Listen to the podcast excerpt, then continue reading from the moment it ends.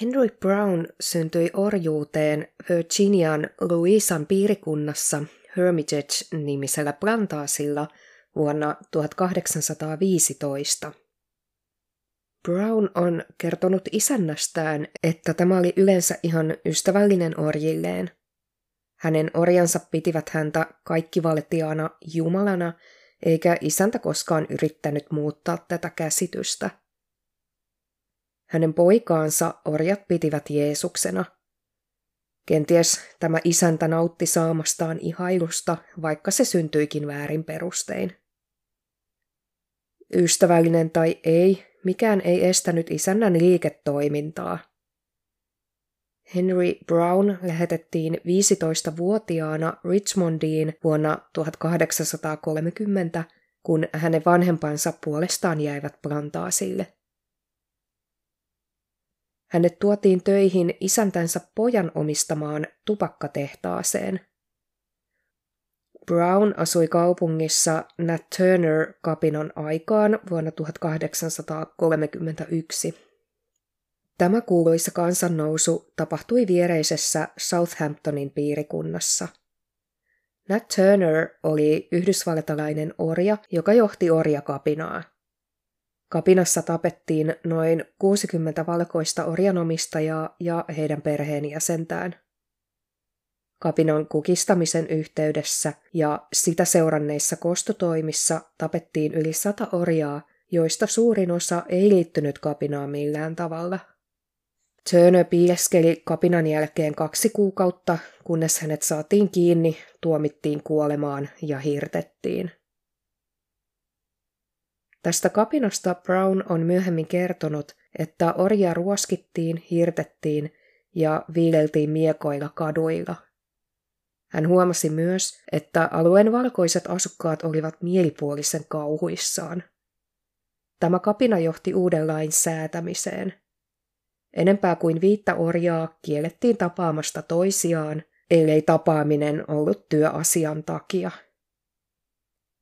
Richmondissa ollessaan Brownilla oli valkoisia valvojia, jotka vaihtelivat kunnollisista miehistä niihin, jotka olivat täysin sadistisia orjia kohtaan.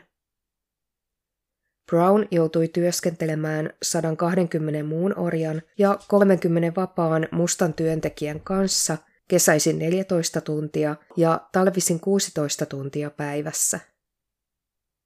Richmondissa ollessaan Brown rakastui orjatoveriinsa nimeltä Nancy. He menivät naimisiin ja saivatkin kolme lasta. Brown suri sitä, että hänen lapsensa kärsivät saman kohtalon kuin hän. He syntyivät orjuuteen ilman sananvaltaa omiin asioihinsa ja elämäänsä. Hän myös pelkäsi, että lapset myytäisiin, samalla tavoin kun hän joutui eroon vanhemmistaan suhteellisen nuorena. Brown päättikin yrittää pitää perheensä koossa maksamalla vaimonsa isännälle siitä, ettei tämä myisi Brownin perhettä. Hän sai kuitenkin tietää, että orjan omistajan sana oli arvoton, ja tämä julma yksilö myi kaikki Brownin kolme lasta ja vaimo Nansin toiselle orjan omistajalle vuonna 1848. Asiaa pahensi vielä se, että Nancy oli raskaana ja odotti pariskunnan neljättä lasta. Brown joutui seisomaan toimettomana katsellessaan, kun hänen vaimonsa ja lapsensa marssivat hänen ohitseen kahleissa 350 muun orjan kanssa. Brown oli lohduton ja vietti useita kuukausia surren menetystään. Lopulta hän päätti päästä eroon orjuudesta ja kehittikin nerokkaan juonen. Brown kertoi tarinansa vapaalle mustalle miehelle nimeltään James Smith ja valkoiselle suutarille nimeltään Samuel Smith. Brown kertoi näille miehille, että hän maksoi isännälleen 25 dollaria kuukaudessa – yrittääkseen estää Nansin ja lastensa myymisen. Hän kertoi myös, että hänen isäntänsä otti rahat eikä tehnyt mitä lupasi, ja nyt Brown ei koskaan enää näkisi perhettään.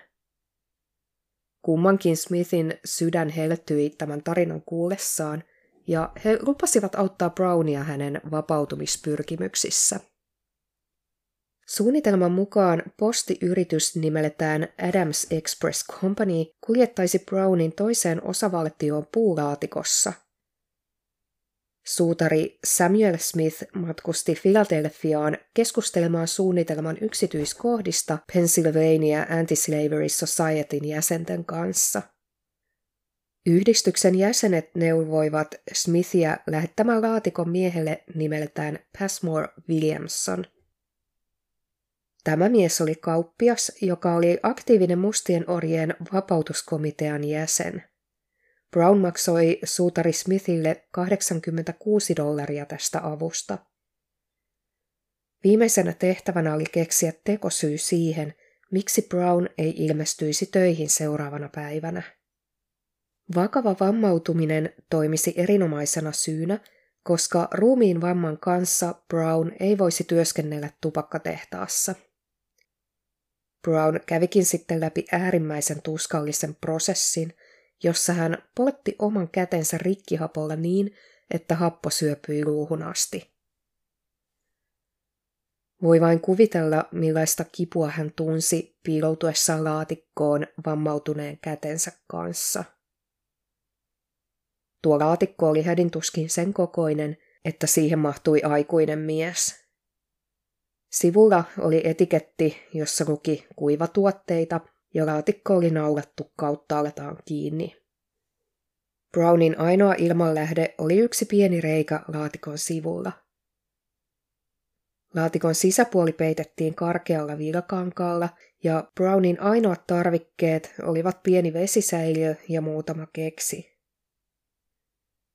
Niin äärimmäiseltä kuin hänen pakotapansa näyttikin, Vapauden saavuttaminen oli miehelle riskin ja kaiken tuskan arvoista. Brownin pitkä matka alkoi 23. maaliskuuta vuonna 1849. Hän kulki eri kuljetusvälineissä, muun muassa vaunuissa, junassa, lautalla ja höyrylaivalla.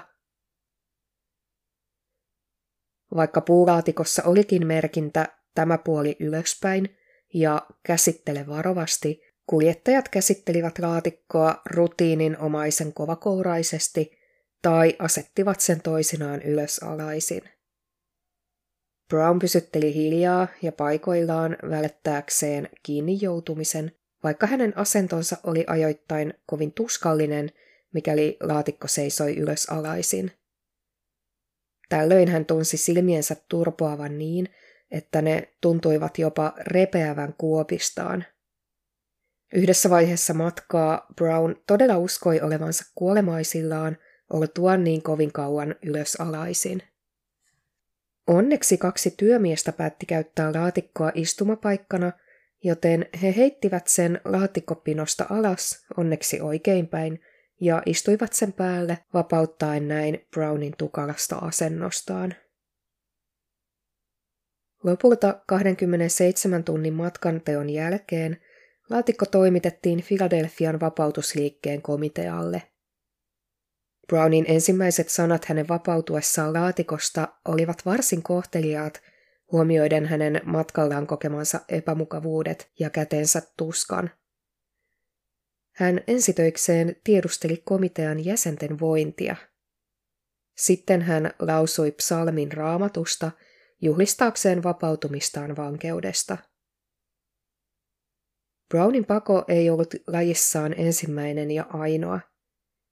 Yksityiset postifirmat olivat suuressa suosiossa tämänkaltaisissa vapautusprojekteissa, koska niiden avulla voitiin kuljettaa arkaluontoista sisältöä ilman viranomaisten liiallista nuuskimista.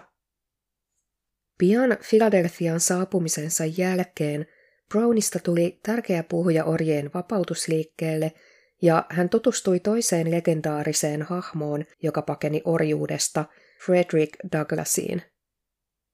Brown sai lempinimen Box orjuuden vastaisessa kokouksessa Bostonissa toukokuussa vuonna 1849 ja käyttikin nimeä Henry Box Brown elämänsä loppuun asti. Brown kirjoitti tarinan paostaan ja julkaisi ensimmäisen painoksen kirjastaan Narrative of the Life of Henry Box Brown Bostonissa vuonna 1849. Toinen painos tästä kirjasta julkaistiin Manchesterissa, Englannissa vuonna 1851. Douglas ei ollut tyytyväinen siihen, että Brown paljasti pakomenetelmän, koska hän uskoi, että se olisi osoittautunut hyödylliseksi jatkossakin karkaaville orjille. Suutari Samuel Smith, joka siis auttoi Browniakin pakoon, yritti vapauttaa lisää orjia Richmondissa, mutta jäi kiinni ja vangittiin. Eräs mielenkiintoinen seikka on, että Nansyn uusi omistaja otti Browniin yhteyttä ja tarjoutui myymään miehelle hänen vaimonsa ja lapsensa. Yllättäen Brown kieltäytyi ja hämmentynyt orjien vapautusliikkeen yhteisö yritti pitää tämän yksityiskohdan salassa. Brown teki jonkin aikaa yhteistyötä vapautumiseensa osallistuneen mustan vapaan miehen James Smithin kanssa – he kiersivät useissa kaupungeissa kertomassa Brownin tarinaa, ja tämän kierroksen aikana kaksikko loi eräänlaisen kerronnallisen pantomiimin, joka oli tuolloin suosittu viihdemuoto. Kumppanuus hajosi vuonna 1851 osittain johtuen edellisen vuoden pakolaisorjalain hyväksymisestä. Lain mukaan liittovaltion marsalkka joka ei pidättänyt karannutta orjaa, sai tuhannen dollarin sakot jopa niin kutsutuissa vapaissa osavaltioissa. Karanneeksi epäilty henkilö oli mahdollista ottaa kiinni ilman oikeuden määräystä. He eivät myöskään voineet pyytää itselleen oikeudenkäyntiä.